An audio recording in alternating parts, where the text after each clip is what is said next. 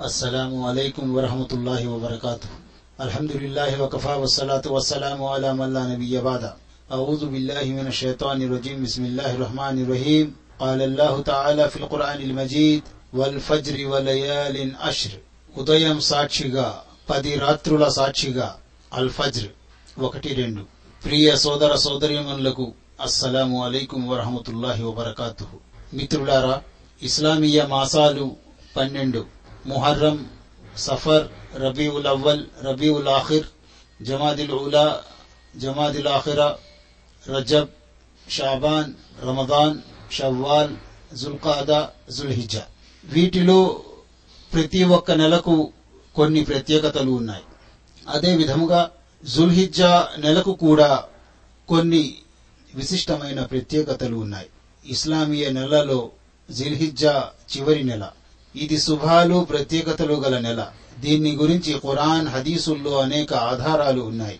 అల్లాహతాలా తన గ్రంథమైన ఖురానే మజీదులో ఇలా ఆదేశిస్తున్నాడు. ఉదయం సాక్షిగా పది రాత్రుల సాక్షిగా. అంటే అల్లాహతాలా జుల్హిజ్జా యొక్క మొదటి పది రాత్రులపై ప్రమాణం చేస్తూ ఆదేశిస్తున్నాడు.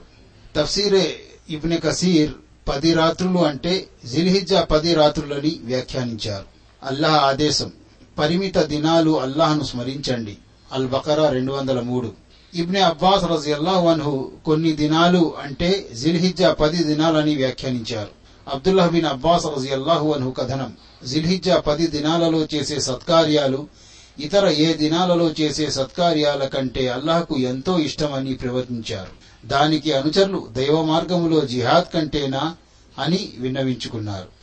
అప్పుడు ప్రవక్త సొల్లల్లాహు అలీ వసల్లం అవును దైవ మార్గములో జిహాద్ కంటేను ఈ దినాలలో సత్కార్యాలకు గొప్ప పుణ్యం లభిస్తుంది. అయితే దైవ మార్గములో యుద్ధానికి వెళ్ళి తన ధనాన్ని ప్రాణాన్ని త్యాగం చేసిన వ్యక్తి తప్ప అని సమాధానమిచ్చారు బుఖారి. ఇబ్నె ఉమర్ రజియల్లాహు అన్హు కథనం ప్రవక్త సొల్లల్లాహు అలీహి వసల్లం ప్రవచనం అల్లహ వద్ద ఈ పది దినాల కంటే శ్రేష్టమైన దినాలు లేవు. ఇంకా ఈ దినాలలోని సత్కార్యాల కంటే మరే సత్కార్యాలు శ్రేష్టమైనవి కావు. అందువల్ల ఈ దినాలలో అత్యధికముగా తహ్లీల్ తక్బీర్ తహ్మీద్ పఠిస్తూ ఉండండి. తహ్లీల్ అంటే లా ఇలాహ ఇల్లల్లాహ్. తక్బీర్ అంటే అల్లాహు అక్బర్.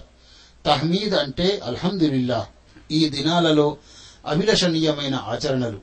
విధి నమాజుల తర్వాత బిగ్గరగా తక్బీర్లు పలకాలి. అత్యధికముగా అదనపు నమాజులు పాటిస్తూ ఉండాలి.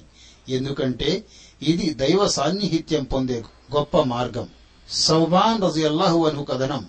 నన్ను ప్రవక్త సల్లల్లాహు అలైహి వసల్లం ఇలా ఉపదేశించారు. నీవు అత్యధికముగా సజ్దాలు చేస్తూ ఉండు. ఎందుకంటే నీవు సజ్దాలు చేసినప్పుడల్లా ఒక స్థానం ఉన్నతం చేయబడుతుంది. నీ ఒక పొరపాటు చెరిపివేయబడుతుంది. ముస్లిం. అరఫా నాడు ఉపవాసం. హాజీలు తప్ప ఇతర ముస్లింలు తప్పకుండా ఈ ఉపవాసాన్ని పాటించాలి. ప్రవక్త సొల్లహు అలైహి వసల్లం ప్రవచనం. అల్లాహతాలా ఈ ఉపవాసం ద్వారా గడచిన రానున్న ఒక సంవత్సరం పాపాలు మన్నిస్తాడని ఆశిస్తున్నాను. ముస్లిం. అదే విధంగా సోదరులారా మిత్రులారా ఈ జుల్హిజ్జా నెలలోనే హజ్ ఉంది. అందువల్ల ఈ జుల్హిజ్జా నెలకు ప్రత్యేక ప్రాధాన్యత ఇవ్వబడుతుంది. ఎందుకంటే ఈ జుల్హిజ్జా నెలలో హజ్ విధించబడింది. హజ్ చేసిన వ్యక్తి పాపాలన్నీ తొలగిపోతాయి. అందువల్ల ప్రతి ఒక్కరూ స్తోమత కలిగిన వెంటనే హజ్ చేయడానికి ప్రయత్నించాలి.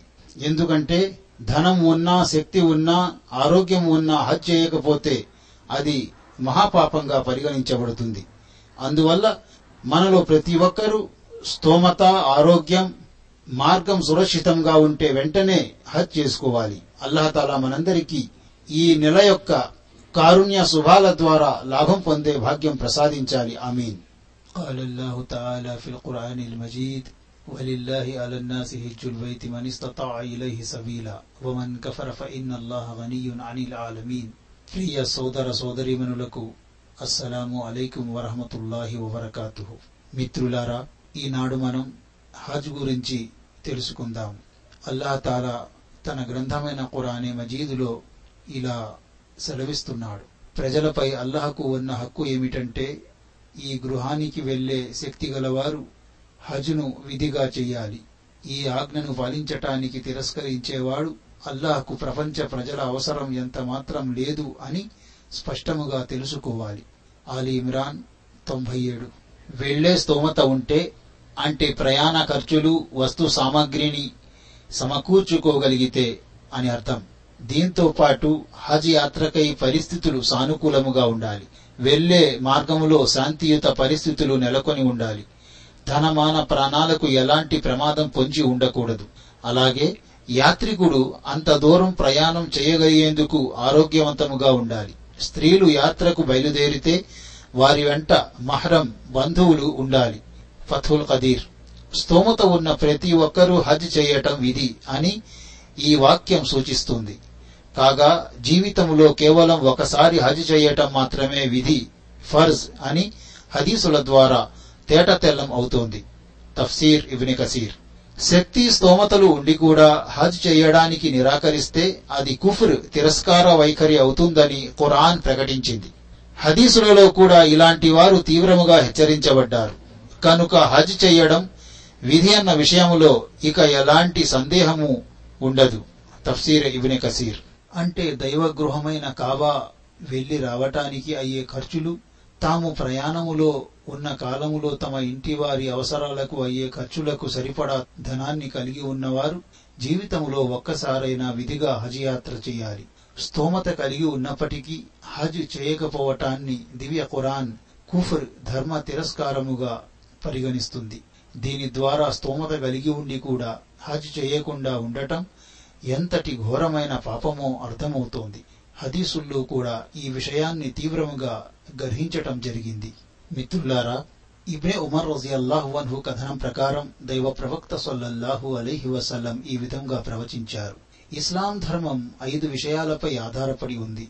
అల్లాహ్ తప్ప మరో ఆరాధ్యుడు లేడని ముహమ్మద్ సల్లల్లాహు అలీహి వసల్లం దైవ ప్రవక్త అని సాక్ష్యం పలకటం నమాజును స్థాపించటం జకాత్ చెల్లించటం హజ్ చేయటం రమజాన్ నెలలో ఉపవాసం పాటించటం. బుఖారీ ముస్లిం. అంటే ఈ హదీసు ఇంతకు ముందు నమాజ్ జకాత్ ఉపవాస ప్రకరణాల్లో కూడా వచ్చింది. ఇక్కడ దీనిని ఇస్లామీయ ప్రధాన విధుల్లో నాలుగవది అయిన హజ్ విధింపును తెలియపరిచే ఉద్దేశంతో పొందుపరచటం జరిగింది. అయితే ఇంతకు ముందు చెప్పబడినట్లు ఈ హజ్ అనేది స్తోమత కలిగిన వారిపై మాత్రమే విధిగా చేయబడింది. అబు హురేరా రజియల్లాహు అన్హు కథనం. ఓ రోజు దైవ ప్రవక్త సొల్లల్లాహు అలహి వసల్లం మాకు ఉపన్యాసం ఇస్తూ ప్రజలారా దేవుడు మీపై హజ్ యాత్రను విధిగా చేశాడు. కనుక మీరు హజ్ చేయండి అన్నారు. అంతలో ఒక వ్యక్తి ప్రతి సంవత్సరం చేయాలా దైవ ప్రవక్త అని అడిగాడు. అందుకు దైవ ప్రవక్త సొల్లల్లాహు అలహి వసల్లం మౌనం వహించారు. ఆ వ్యక్తి అదే ప్రశ్న మూడు సార్లు అడిగాడు. అప్పుడు దైవ ప్రవక్త సొల్లల్లాహు అలహి వసల్లం నేను గనక అవును అనంటే దాన్ని మీరు తప్పనిసరిగా పాటించవలసి వస్తుంది. కాని మీలో ఆ శక్తి లేదు అని అన్నారు. ఆయన ఇంకా ఇలా బోధించారు. ఏ విషయాలనైతే నేను మీకు చెప్పకుండా వదిలివేస్తున్నానో వాటిని గురించి మీరు నన్ను అడక్కండి. నిశ్చయముగా మీకు పూర్వం గతించిన జాతులు ఈ విధముగా అనవసర ప్రశ్నలు వేయటం మూలముగా తమ ప్రవక్తలతో విభేదించటం మూలముగానే నాశనమైపోయాయి.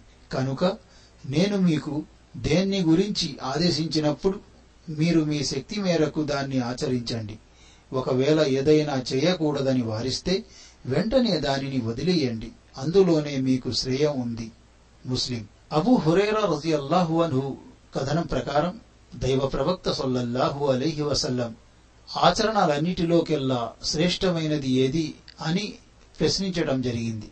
అందుకు ఆయన సమాధానమిస్తూ దేవుణ్ణి దైవ ప్రవక్తను విశ్వసించటం అని అన్నారు. ఆ తర్వాత ఏది అని అడిగితే దైవ మార్గములో పోరాడటం అని చెప్పారు.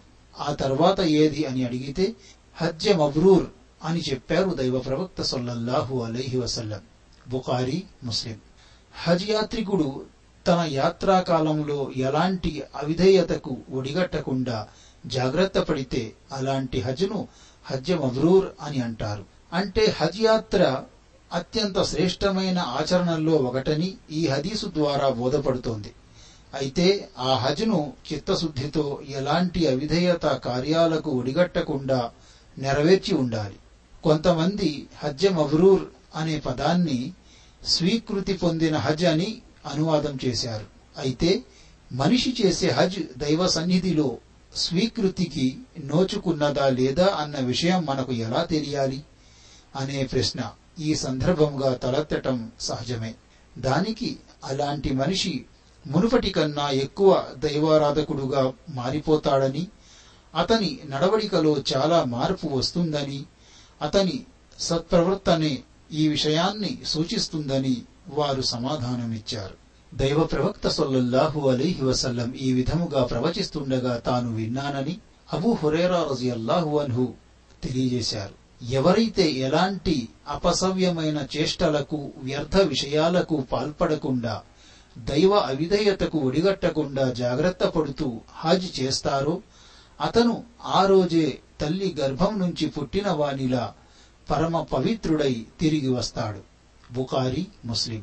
అంటే హదీసు మూలంలో రఫస్ అనే పదం వచ్చింది. అసలు నిఘంటువులో రఫస్ అన్న పదానికి అశ్లీలపు మాటలు మాట్లాడటం పోకిరి పలుకులు పలకటం భార్య ముందు లైంగిక వాంఛల్ని వెలిగుచ్చటం అనే అర్థాలున్నాయి. హజ్ యాత్ర కాలంలో భార్యతో సంభోగించటం నిషిద్ధం. కనుక హజ్ యాత్రకు సంబంధించి దీక్ష ఊరిన తరువాత దాని గురించి మాట్లాడటం భార్యాభర్తలు పరస్పరం లైంగిక వాంఛల్ని వెలిబుచ్చుకోవటం కూడా అధర్మ కార్యాలుగా పరిగణించబడతాయి. దైవ అవిధేయతకు పాల్పడటం అంటే ప్రజలతో వివాదం పెట్టుకోవటం కోట్లాటకు దిగటం అని భావం. హజ్ దినాల్లో ముఖ్యంగా వీటికి కూడా దూరముగా ఉండాలి. పై నియమ నిబంధనలన్నిటినీ నిక్కచ్చిగా పాటించి హజ్ నెరవేరిస్తే పాపాలన్నీ మన్నించబడతాయి. అయితే ఒక విషయం గమనార్హం. ఇక్కడ మన్నించబడేవి కేవలం చిన్న చిన్న పాపాలే. ఘోర పాపాలు మన్నించబడటానికి పశ్చాత్తాపం అవసరం. మిత్రులారా మనం హజ్ గురించి నేర్చుకుంటున్నాం అబూ హురైరా రజియల్లాహు అన్హు కథనం ప్రకారం దైవ ప్రవక్త సల్లల్లాహు అలీహి వసల్లం ఈ విధముగా ప్రవచించారు. ఒక ఉమ్రా తర్వాత మరొక ఉమ్రా చేయటం వాటి మధ్య జరిగిన పాపాలన్నిటికీ పరిహారం అవుతుంది. మవ్రూర్ ఆమోదముద్ర పడిన హజ్కు ప్రతిఫలం స్వర్గం తప్ప మరేమీ కాదు. బుఖారీ ముస్లిం. అంటే ఈ హదీసు భావం కూడా పై హదీసు లాంటిదే. ఉమ్రా చేయటం మూలముగా కేవలం చిన్న చిన్న పాపాలు మాత్రమే మన్నించబడతాయి. ఉమ్రా చేసే పద్ధతి ఏమిటంటే ముందుగా దాని కోసం దీక్షభూని కాబాగృహం చుట్టూ ప్రదర్శనలు చెయ్యాలి. ఆ తర్వాత సఫా మర్వా కొండల మధ్య సయి చేసి అంటే పరుగెత్తి శిరోముండనం చేయించుకోవాలి. లేదా వెంట్రుకలు అన్నిటినీ చిన్నవి చేసుకోవాలి. అంటే కత్తిరించుకోవాలి. ఇకపోతే ఉమ్రా కూడా హజ్ మాదిరిగా విధిగా చేయవలసిందేనా కాదా? అన్న విషయంలో పండితుల మధ్య భిన్నాభిప్రాయాలున్నాయి. కొందరు ఉమరా చేయటం విధి ఫర్జ్ అని అంటే మరికొందరు సున్నతె మువక్కదా అని అంటున్నారు. మరికొందరైతే దాన్ని నఫిల్గా భావిస్తున్నారు. ఇమాం బుకారి రహమతుల్లాహి అలై అభిప్రాయం మాత్రం మొదటి విషయం వైపుకే మృగ్గు చూపుతుంది. కొంతమంది దైవ ప్రవక్త సహచరుల మాటలు కూడా దీనిని సమర్థిస్తున్నాయి. అలా కాని పరిస్థితుల్లో ఉమ్రా చేయటం విధి కాదన్న అభిప్రాయమే సరైనది.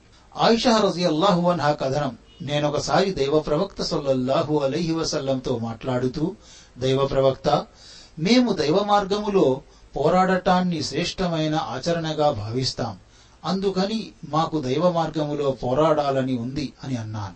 అందుకాయన ఉండవచ్చు కాని మీ కొరకు శ్రేష్టమైన పోరాటం హజ్జ మబ్రూర్ చేయటానికి ప్రయత్నించటం అని చెప్పారు. బుకారి అంటే సాధారణ పరిస్థితుల్లో స్త్రీల కొరకు హజ్ యాత్ర చేయటమే శ్రేష్టమైన జిహాద్ శ్రేష్టమైన పోరాటం. ఎందుకంటే ఇస్లాంలో రాజకీయాలు రాజ్య నిర్వహణ ఆర్థిక వాణిజ్య సంబంధాలు యుద్ధం సంధి మొదలగు బయటి వ్యవహారాలన్నిటికీ పురుషులే బాధ్యులు. స్త్రీలకు ఈ బాధ్యతలేవి వర్తించవు. అయితే కొన్ని ముఖ్య యుద్ధ సందర్భాల్లో చతగాత్ర సైనికులకు కట్లు కట్టడం కోసం అన్న పానీయాలు అందించడం కోసం ఒకవేళ అవసరమైతే స్త్రీలను కూడా యుద్ధ భూమికి తీసుకెళ్ళవచ్చు. అంతేగాని మహిళలకు ప్రత్యేకముగా సైనిక శిక్షణ ఇచ్చి పురుషుల మాదిరిగా వారిని కూడా శత్రువులతో పోరాడే నిమిత్తం యుద్ధ భూమికి పంపటం అన్యాయం. ఇలా చేస్తున్న వారు పాశ్చాత్య దేశాలకు గుడ్డిగా అనుకరిస్తున్నారని గ్రహించాలి. ఇస్లామీయ బోధనల్లో దీనికి ఎలాంటి స్థానం లేదు. పైన పేర్కొనబడిన దైవ ప్రవక్త ప్రవచనం కూడా ఈ విషయాన్ని సమర్థిస్తోంది. మిత్రులారా ఆయిషహరజియల్లాహు అన్హా కథనం ప్రకారం దైవ ప్రవక్త సొల్లహు అలైహి వసల్లం ఈ విధంగా ప్రవచించారు. దేవుడు తన దాసులకు అరఫా రోజు అంటే జుల్హిజ్జా తొమ్మిదవ తేదీన నరకాగ్ని నుండి విముక్తిని ప్రసాదించినంతగా మరే రోజుల్లోనూ విముక్తి ప్రసాదించడు. ముస్లిం అంటే జుల్హిజ్జా తొమ్మిదవ తేదీన అంటే అరఫా రోజున దేవుడు చాలా ఎక్కువ సంఖ్యలో మానవులకు నరకాగ్ని నుండి విముక్తి ప్రసాదిస్తాడు. వాస్తవం ఏమిటంటే హజ్ యాత్ర చేసే ఎన్నో లక్షల మంది హాజీలు కాబా గృహాన్ని సందర్శించినప్పుడు దైవ సన్నిధిలో చిత్తశుద్ధితో నిష్కల్మషమైన హృదయంతో పశ్చాత్తాపం చెంది ఆయన ప్రసన్నతను చూరగొంటారు. ఫలితముగా హజ్ యాత్రికులందరూ అరఫాత్ మైదానములో సమావేశమై ఉన్నప్పుడు తన ప్రత్యేక కారుణ్యంతో వారినందరినీ మన్నించి నరకం నుండి వారిని విముక్తుల్ని చేస్తాడు. దేవుడు మనల్ని కూడా అలాంటి అదృష్టవంతుల్లో చేర్చుగాక. ఆమీన్.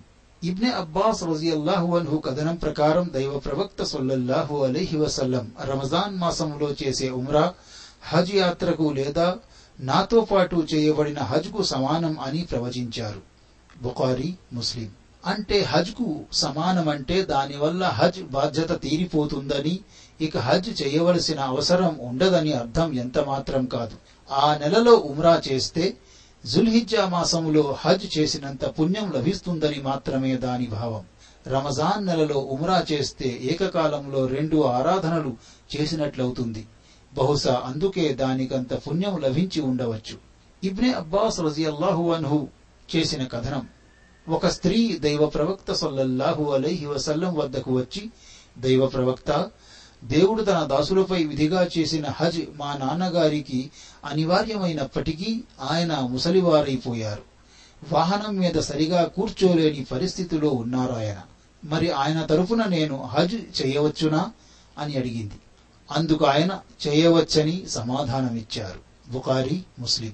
హదీసులో పేర్కొనబడిన మహిళ తండ్రి ముసలితనములో హజ్ చేయగలిగే ఆర్థిక స్తోమత గలవాడయ్యాడు. కాని విపరీతమైన వృద్ధాప్య మూలముగా అతనిలో ప్రయాణం చేయగలిగే శక్తి లేకపోయింది. కనుక దైవ ప్రవక్త సొల్లహు అలహి వసల్లం అతని కూతురిని అతని తరఫున హజ్ చేసేందుకు అనుమతిచ్చారు. అయితే ఈ విధముగా ఇతరుల తరఫున హజ్ యాత్ర చేసే ప్రత్యామ్నాయ వ్యక్తులు ముందుగా స్వయముగా తమ హజ్ బాధ్యతను నెరవేర్చి ఉండాలని ఇతర హదీసులు ఉద్ఘాటిస్తున్నాయి. ఈ సందర్భముగా గమనించదగిన మరో విషయం ఏమిటంటే ఆర్థిక స్తోమత కలిగి ఉండిన తల్లిదండ్రులు హజ్ చేయకుండా చనిపోతే వారి తరఫున వారి వారసులు హజ్ చేయడం చాలా అవసరం. లేకపోతే ఆ తల్లిదండ్రుల మీద ఆ బాధ్యతారుణం అలాగే ఉండిపోతుంది. ప్రళయ దినాన దాన్ని గురించి వారిని నిలదీయటం జరుగుతుంది. పేదవారిపై హజ్ ఫర్జ్ కాదు గనుక ఒకవేళ వారు అదే స్థితిలో చనిపోతే వారి తరఫున హజ్ చేయవలసిన అవసరం ఉండదు. ఎవరైనా పుణ్యఫలాపేక్షతో చేస్తే అది వేరే విషయం. దానికి గాను వారికి నఫిల్ హజ్ చేసిన పుణ్యం తప్పకుండా లభిస్తుంది. లఖీద్ బిన్ ఆమిర్ రజియల్లాహు అన్హు కథనం ప్రకారం తను దైవ ప్రవక్త సొల్లహు అలైహి వసల్లం వద్దకు వెళ్ళి దైవ ప్రవక్త మా నాన్న చాలా ముసలివారు. ఆయన హజ్ ఉమ్రా చెయ్యలేరు ఆయనలో ప్రయాణం చేసే శక్తి కూడా లేదు అని విన్నవించుకున్నారు. అందుకు ఆయన మరైతే నీ నాన్న తరఫున నువ్వే హజ్ ఉమ్రా బాధ్యతలు నిర్వర్తించు అని ఆదేశించారు. Abu Dawud Tirmidhi. Saib bin Yazid రజియల్లాహు అన్హు కథనం. నా బాల్యములో వీడ్కోలు హజ్ యాత్ర సందర్భముగా దైవ ప్రవక్త సల్లల్లాహు అలైహి వసల్లం వెంట మా ఇంటివారు నన్ను కూడా హజ్ చేయించారు. అప్పటికి నా వయసు ఏడేండ్లు. బుఖారి. చిన్నపిల్లలు కూడా హజ్ యాత్ర చేయవచ్చు. వారిని హజ్ చేయించే పెద్దలకు దాని పుణ్యం లభిస్తుంది.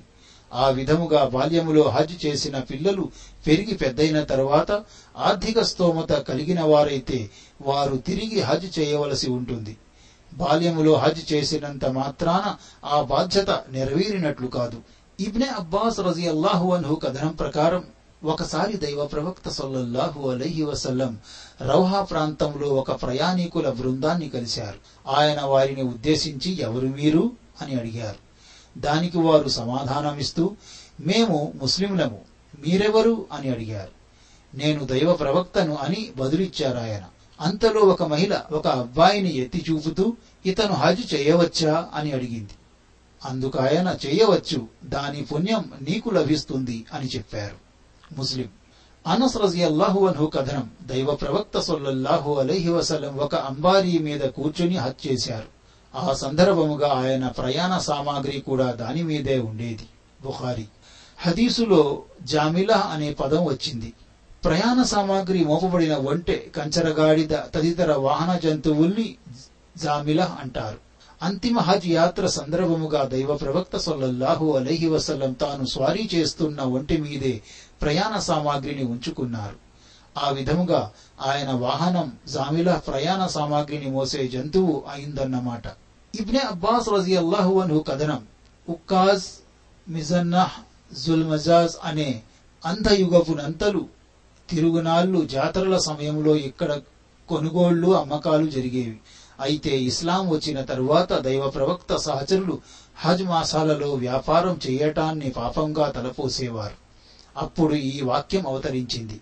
హజ్ దినాలలో మీరు దేవుని అనుగ్రహాన్ని అంటే ఉపాధిని అన్వేషించదలుచుకుంటే నిరభ్యంతరముగా అన్వేషించవచ్చు. అందులో ఎలాంటి తప్పు లేదు. అల్ బకరా నూట తొంభై ఎనిమిది.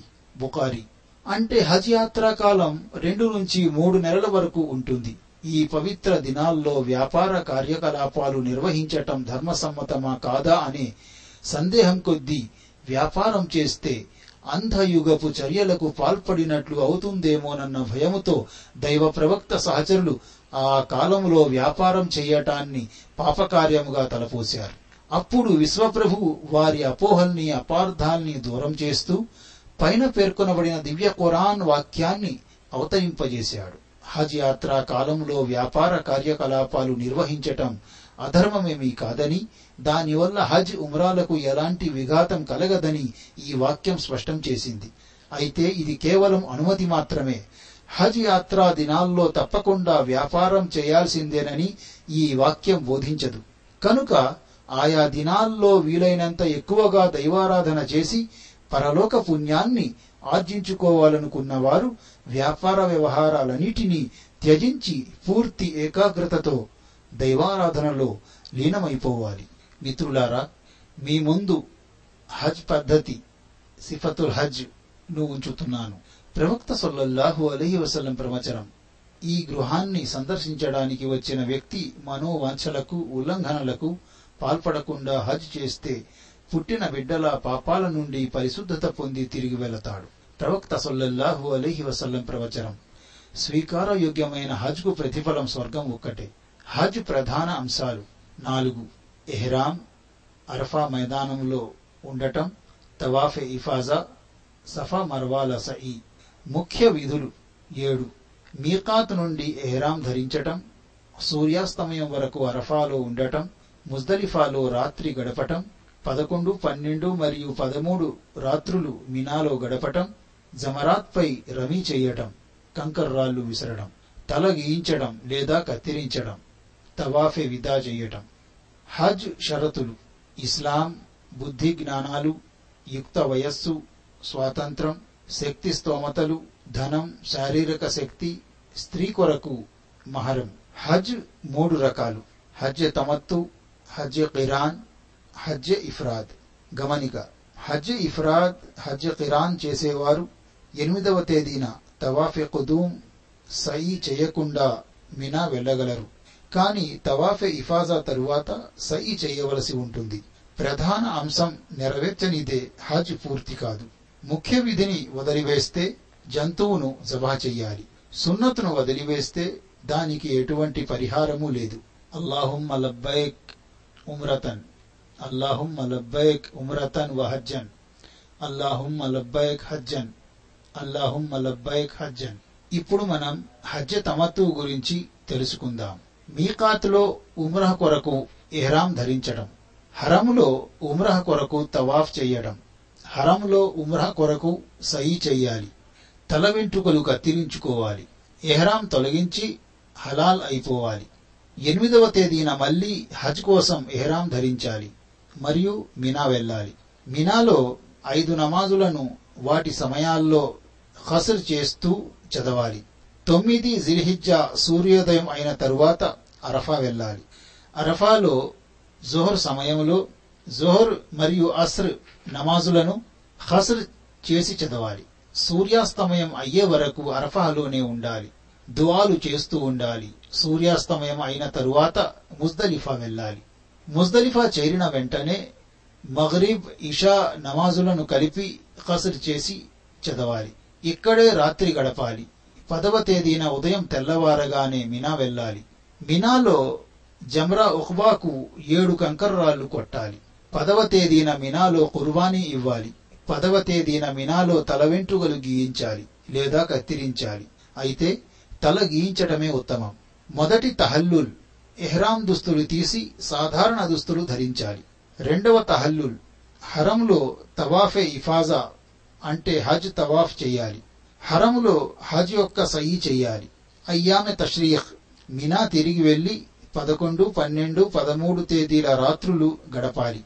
మినాలో పదకొండు మిట్ట మధ్యాహ్నం తరువాత మూడు జమరాత్లకు వరుసగా ఏడేసి కంకర్రాళ్ళు కొట్టాలి. మినాలో పన్నెండు మిట్ట మధ్యాహ్నం తరువాత మూడు జమరాత్లకు వరుసగా ఏడు కంకర్రాళ్ళు కొట్టాలి. తొందరగా వెళ్ళాలనుకుంటే పన్నెండవ తేదీ సూర్యాస్తమయానికి ముందే మినా నుండి తప్పనిసరిగా బయలుదేరిపోవాలి. ఆలస్యముగా వెళ్ళాలనుకుంటే పదమూడు మిట్ట మధ్యాహ్నం తరువాత మూడు జమరాత్లకు వరుసగా ఏడు కంకర్రాళ్ళు కొట్టాలి. తిరిగి వెళ్ళేటప్పుడు హరములు తవాఫే విదా చెయ్యాలి.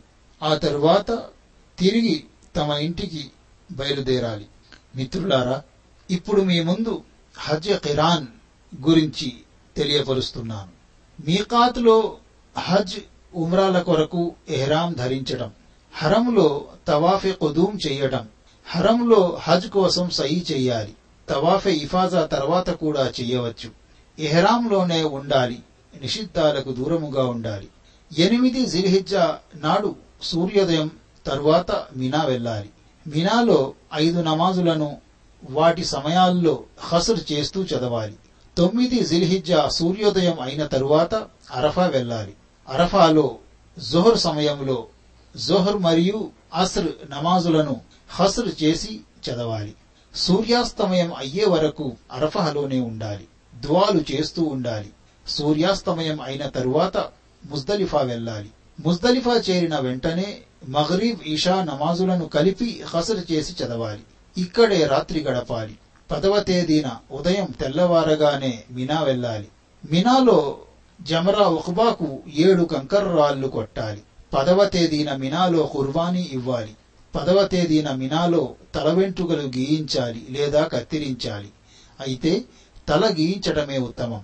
మొదటి తహల్లుల్ ఎహ్రాం దుస్తులు తీసి సాధారణ దుస్తులు ధరించాలి. రెండవ తహల్లుల్ హరంలో తవాఫే ఇఫాజా హజ్ తవాఫ్ చెయ్యాలి హరంలో ఒకవేళ తవాఫే కుదూంతో పాటు సయి చేయకుండా ఉంటే హజ్ సయి చెయ్యాలి అయ్యామె తషరీక్ మినా తిరిగి వెళ్ళి పదకొండు పన్నెండు పదమూడు తేదీల రాత్రులు గడపాలి. మినాలో పదకొండు మిట్ట మధ్యాహ్నం తరువాత మూడు జమరాత్లకు వరుసగా ఏడు కంకర్రాళ్ళు కొట్టాలి. మినాలో పన్నెండు మిట్ట మధ్యాహ్నం తరువాత మూడు జమరాత్లకు వరుసగా ఏడు కంకర్రాళ్ళు కొట్టాలి.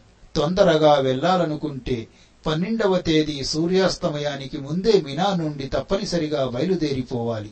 ఆలస్యముగా వెళ్ళాలనుకుంటే పదమూడు మిట్ట మధ్యాహ్నం తరువాత మూడు జమరాత్లకు వరుసగా ఏడు కంకర్రాళ్ళు కొట్టాలి. తిరిగి వెళ్ళేటప్పుడు హరంలో తవాఫి విదా చెయ్యాలి. ఆ తరువాత తిరుగు ప్రయాణం కట్టాలి. మిత్రులారా ఇప్పుడు మీ ముందు హజ్జ ఇఫ్రాద్ గురించి తెలియజేస్తున్నాను. మీకాతులో హజ్ కొరకు ఎహరాం ధరించాలి.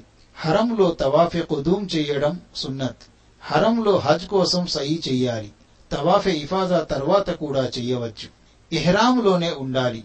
నిషిద్ధాలకు దూరముగా ఉండాలి. ఎనిమిది జిల్హిజ్జా నాడు సూర్యోదయం తర్వాత మినా వెళ్ళాలి. మినాలో ఐదు నమాజులను వాటి సమయాల్లో హసర్ చేసి చదవాలి. తొమ్మిది జిల్హిజ్జా సూర్యోదయం అయిన తరువాత అరఫా వెళ్ళాలి. అరఫాలో జొహర్ సమయంలో జొహర్ మరియు అస్ర్ నమాజులను హసర్ చేసి చదవాలి. సూర్యాస్తమయం అయ్యే వరకు అరఫాలోనే ఉండాలి. దువాలు చేస్తూ ఉండాలి. సూర్యాస్తమయం అయిన తరువాత ముజ్దలిఫా వెళ్ళాలి. ముజ్దలిఫా చేరిన వెంటనే మగరీబ్ ఇషా నమాజులను కలిపి హసర్ చేసి చదవాలి. ఇక్కడే రాత్రి గడపాలి. పదవ తేదీన ఉదయం తెల్లవారగానే మినా వెళ్ళాలి. మినాలో జమరా ఒకబాకు ఏడు కంకర్రాళ్ళు కొట్టాలి. పదవ తేదీన మినాలో తల వెంట్రుకలు గీయించాలి లేదా కత్తిరించాలి. అయితే తల గీయించడమే ఉత్తమం. మొదటి తహల్లుల్. ఇహ్రాం దుస్తులు తీసి సాధారణ దుస్తులు ధరించాలి. రెండవ తహల్లుల్. హరంలో తవాఫె ఇఫాజా. హజ్ తవాఫ్ చెయ్యాలి. హరంలో ఒకవేళ తవాఫె కుదూంతో పాటు సై చేయకుండా ఉంటే హజ్ సయి చెయ్యాలి. అయ్యామె తష్రీఖ్ మినా తిరిగి వెళ్ళాలి. పదకొండు పన్నెండు పదమూడు తేదీల రాత్రులు గడపాలి. మినాలో పదకొండు మిట్ట మధ్యాహ్నం తరువాత మూడు జమరాత్లకు వరుసగా ఏడు కంకర్రాళ్ళు కొట్టాలి. మినాలో పన్నెండు మిట్ట మధ్యాహ్నం తరువాత మూడు జమరాత్లకు వరుసగా ఏడు కంకర్రాళ్ళు కొట్టాలి. తొందరగా వెళ్ళాలనుకుంటే పన్నెండవ తేదీ సూర్యాస్తమయానికి ముందే మినా నుండి తప్పనిసరిగా బయలుదేరిపోవాలి. ఆలస్యముగా వెళ్ళాలనుకుంటే పదమూడు మిట్ట మధ్యాహ్నం తరువాత మూడు జమరాత్లకు వరుసగా ఏడు కంకర్రాళ్ళు కొట్టాలి. తిరిగి వెళ్ళేటప్పుడు హరంలో తవాఫె విదా చెయ్యాలి. ఆ తరువాత తిరుగు ప్రయాణం. బిస్మిల్లాహి రహమాని రహీం మిత్రులారా ఇప్పుడు మనం ఉమ్రా విధానాన్ని గురించి తెలుసుకుందాం. మీకాత్ చేరి స్నానం చేయడం ఉత్తమం. స్నానం చేసి ఎహ్రాన్ ధరించండి. ఒకవేళ ఇంటి నుండి స్నానం చేసి వెళితే మీకాత్లో స్నానం చేయనక్కరలేదు. అవకాశం ఉంటే స్నానం చేయవచ్చు. లేకపోతే తప్పనిసరి కాదు. కానీ సంకల్పం మీకాత్లోనే చెయ్యాలి ఒకవేళ ఫర్జ్ నమాజ్ సమయం అయితే చదువుకోవాలి. ఆ తరువాత ఈ పదాల ద్వారా సంకల్పం చెయ్యాలి లబ్బైక్ అల్లాహుమ ఉమ్రతన్. ఓ అల్లాహ్ ఉమ్రా కొరకు నేను సిద్ధంగా ఉన్నాను. వాహనం బయలుదేరినప్పుడు సంకల్పం చేయటం ఉత్తమం. సంకల్పం చేసిన తరువాత వెంట్రుకలు పీకడం కత్తిరించడం గోళ్ళు కత్తిరించడం తల కప్పుకోవటం సుగంధ ద్రవ్యాలు పులుముకోవటం వేటాడటం భార్యతో లైంగిక సంబంధాలు కలిగి ఉండటం కుట్టబడిన వస్త్రాలు ధరించటం నిషిద్ధం. కేవలం కుట్టబడని రెండు ఎహ్రాం దుప్పట్లను ధరించాలి. ఉమ్రా సంకల్పం చేసిన తరువాత నుండి మస్జిద్ హరాం చేరే వరకు అత్యధికముగా తల్బియా పఠిస్తూ ఉండాలి. దైవస్మరణ చేస్తూ ఉండాలి. తల్బియా పదాలు. లబ్బైక్ అల్లాహుమ్మ లబ్బైక్ లబ్బైక్ లా షరీక లక లబ్బైక్ ఇన్నల్ అల్హంద వన్నేమత లక వల్ ముల్క లా షరీక లక్. ఆ తరువాత తన కుడి భుజాన్ని విప్పి తవాఫ్ చేయడం ప్రారంభించాలి. తవాఫ్లో పరిశుభ్రముగా వజుతో ఉండాలి. అవకాశం దొరికితే హజరే అస్వద్ను ముద్దు పెట్టి అల్లాహు అక్బర్ అని పలికి తవాఫ్ ప్రారంభించాలి. ఒకవేళ జన సమూహం వల్ల ముద్దు పెట్టే అవకాశం లేకపోతే దానికి ఎదురుగా ఉన్న నల్లని గీతపై నిలబడి చేతితో సైగ చేస్తూ అల్లాహు అక్బర్ అని పలికి తవాఫ్ ప్రారంభించాలి. రుక్న్ యమాని అంటే హజరే అస్వద్కు ముందు ఉన్న మూల వద్దకు చేరి కేవలం చేత్తో ముట్టుకోవాలి. ముద్దు పెట్టుకోకూడదు. ఒకవేళ జన సమూహం వల్ల ముట్టుకోలేకపోతే మరేం పర్వాలేదు. కాని దానివైపు చేత్తో సైగ చెయ్యరాదు. రుకున యమాని నుండి హజర అస్వద్ వరకు ఈ దువా పఠిస్తూ ఉండటం ప్రవక్త సాంప్రదాయం. రబ్బనా ఆతినా ఫిద్దునియా హసనతం వఫిల్ ఆఖిరతి హసనతం వకినా అజాబన్నార్.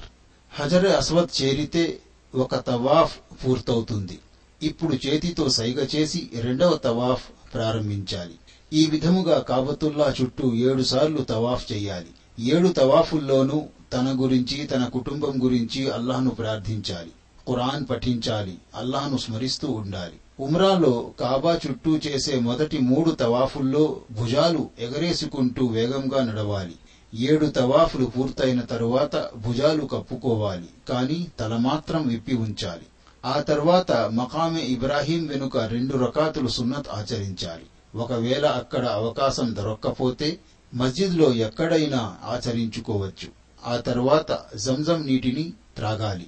ఆ తర్వాత సఫా కొండ వైపు వెళ్ళాలి.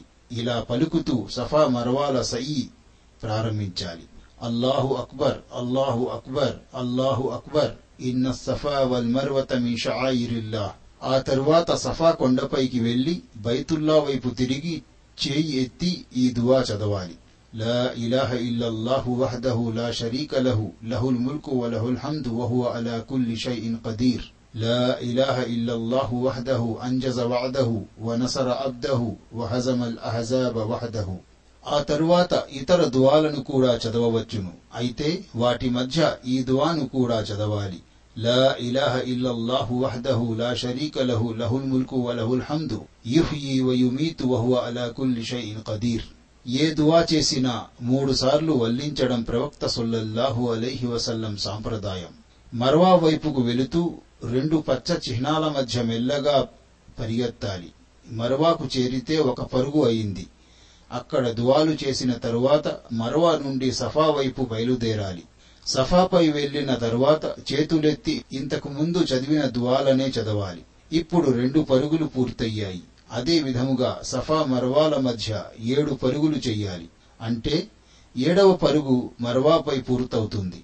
సై చేస్తున్నప్పుడు తాను కోరిన దువాలను చదవవచ్చును ఖురాన్ పఠించవచ్చును దైవస్మరణ చెయ్యవచ్చును ఏడు పరుగులు చేసి మరవాపైకి చేరితే సై అంటే పరుగులు పూర్తయ్యాయి. ఇప్పుడు తల గీయించుకోవాలి లేదా వెంట్రుకలు కత్తిరించుకోవాలి. అయితే గీయించుకోవటమే ఉత్తమం. ఎందుకంటే ప్రవక్త సొల్లల్లాహు అలైహి వసల్లం గీయించుకునే వారిపై దైవ కారుణ్యం అవతరించాలని మూడుసార్లు ప్రార్థించారు. వెంట్రుకలు కత్తిరించుకునే వారిపై దైవ కారుణ్యం అవతరించాలని ఒకసారి ప్రార్థించారు. ఇప్పుడు ఉమ్రహ పూర్తయింది. స్నానం చేసి ఎహ్రాం దుస్తులు తీసి సాధారణ దుస్తులు ధరించవచ్చును. ఎహ్రాం స్థితిలో నిషిద్ధమైనవన్నీ ఇప్పుడు ధర్మసమ్మతం అయిపోయాయి. ఇప్పుడు కుట్టబడిన వస్త్రాలు ధరించవచ్చును. గోళ్ళు కత్తిరించుకోవచ్చును. సువాసన ద్రవ్యాలు పులుముకోవచ్చును. తల కప్పుకోవచ్చును. అల్లహతాలా మనందరి ఉమ్రా ఇంకా ఇతర ఆరాధనలు స్వీకరించుగాక. అమీన్ వాహరు దావాన అనిల్ హమ్దులిల్లాహి రబ్బిల్ ఆలమీన్. హజ్ లేదా ఉమ్రా యొక్క ఎహ్రాం ధరించటం పట్ల ప్రత్యేక సూచనలు. హజ్ అనేది అల్లాహ్ యొక్క ఏకత్వం పట్ల ఒక గొప్ప సూచన ఒక గొప్ప పాఠం.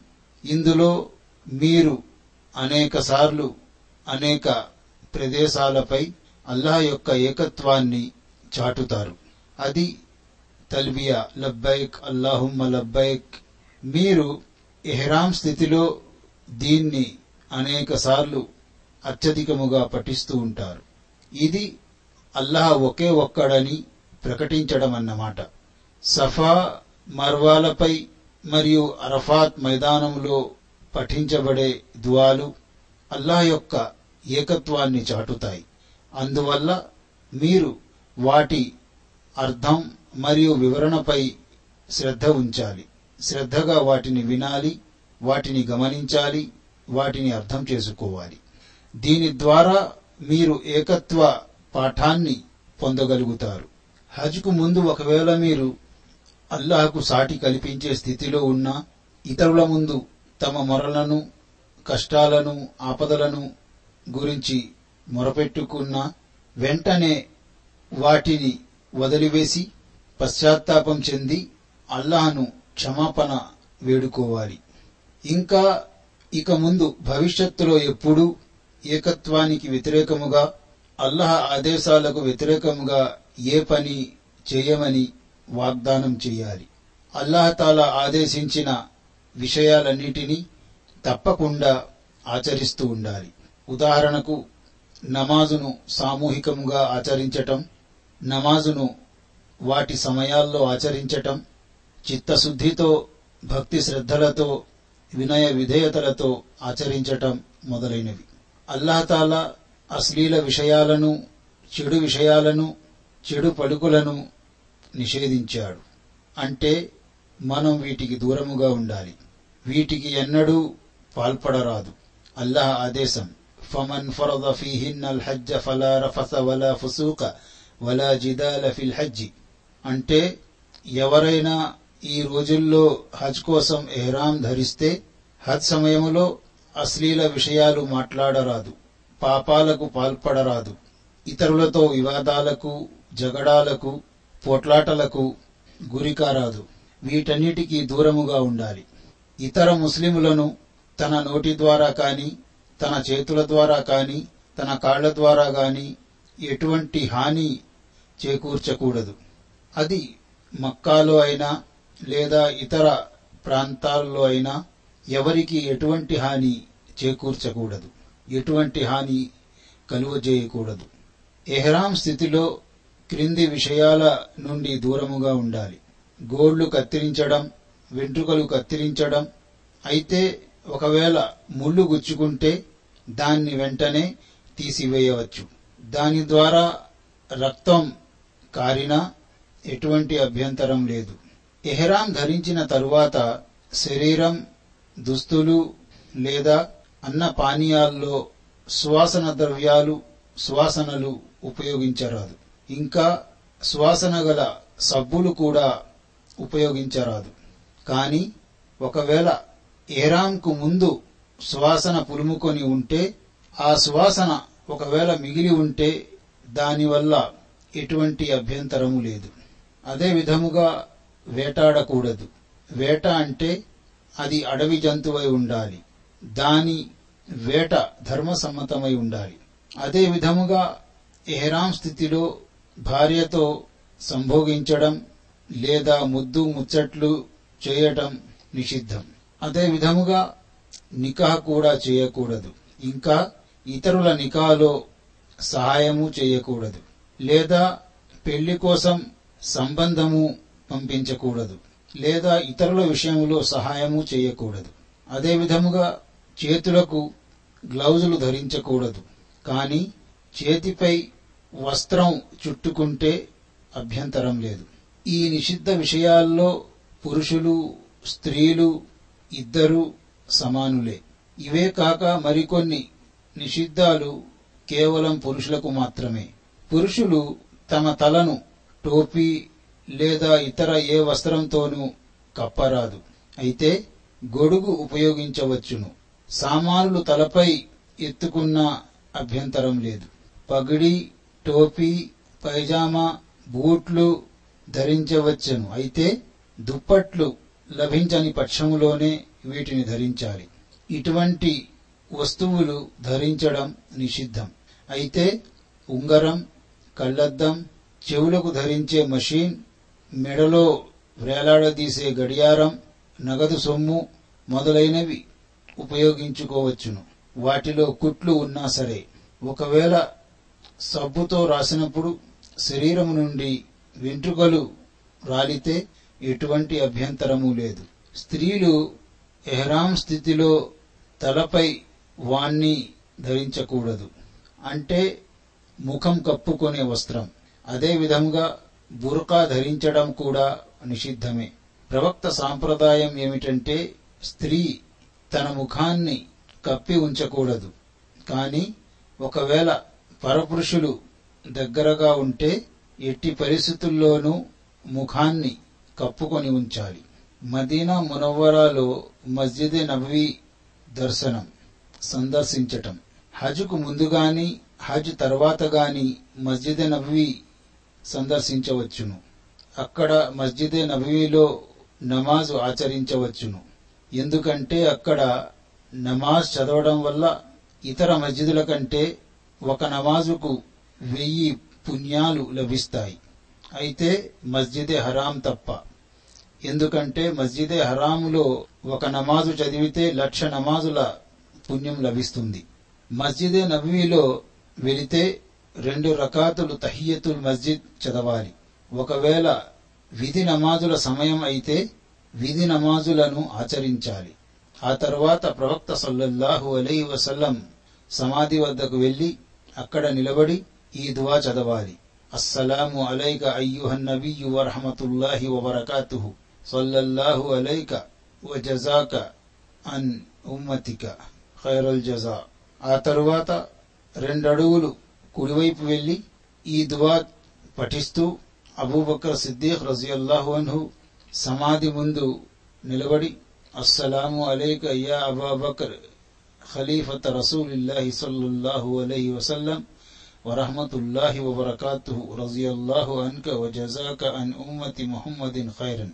ఆ తరువాత రెండు అడుగులు ముందుకు వెళ్ళి ఈ పఠిస్తూ ఉమర్ రజియల్లాహు వన్హు సమాధి వద్ద నిలబడి అస్సలాము అలైక యా ఉమర్ అమీర్ అల్ మినీన్ వరహమతుల్లాహి వబర్కాతు రజియల్లాహు అన్క వ జజాక అన్ ఉమ్మతి ముహమ్మదిన్ ఖైరన్ అని పలకాలి.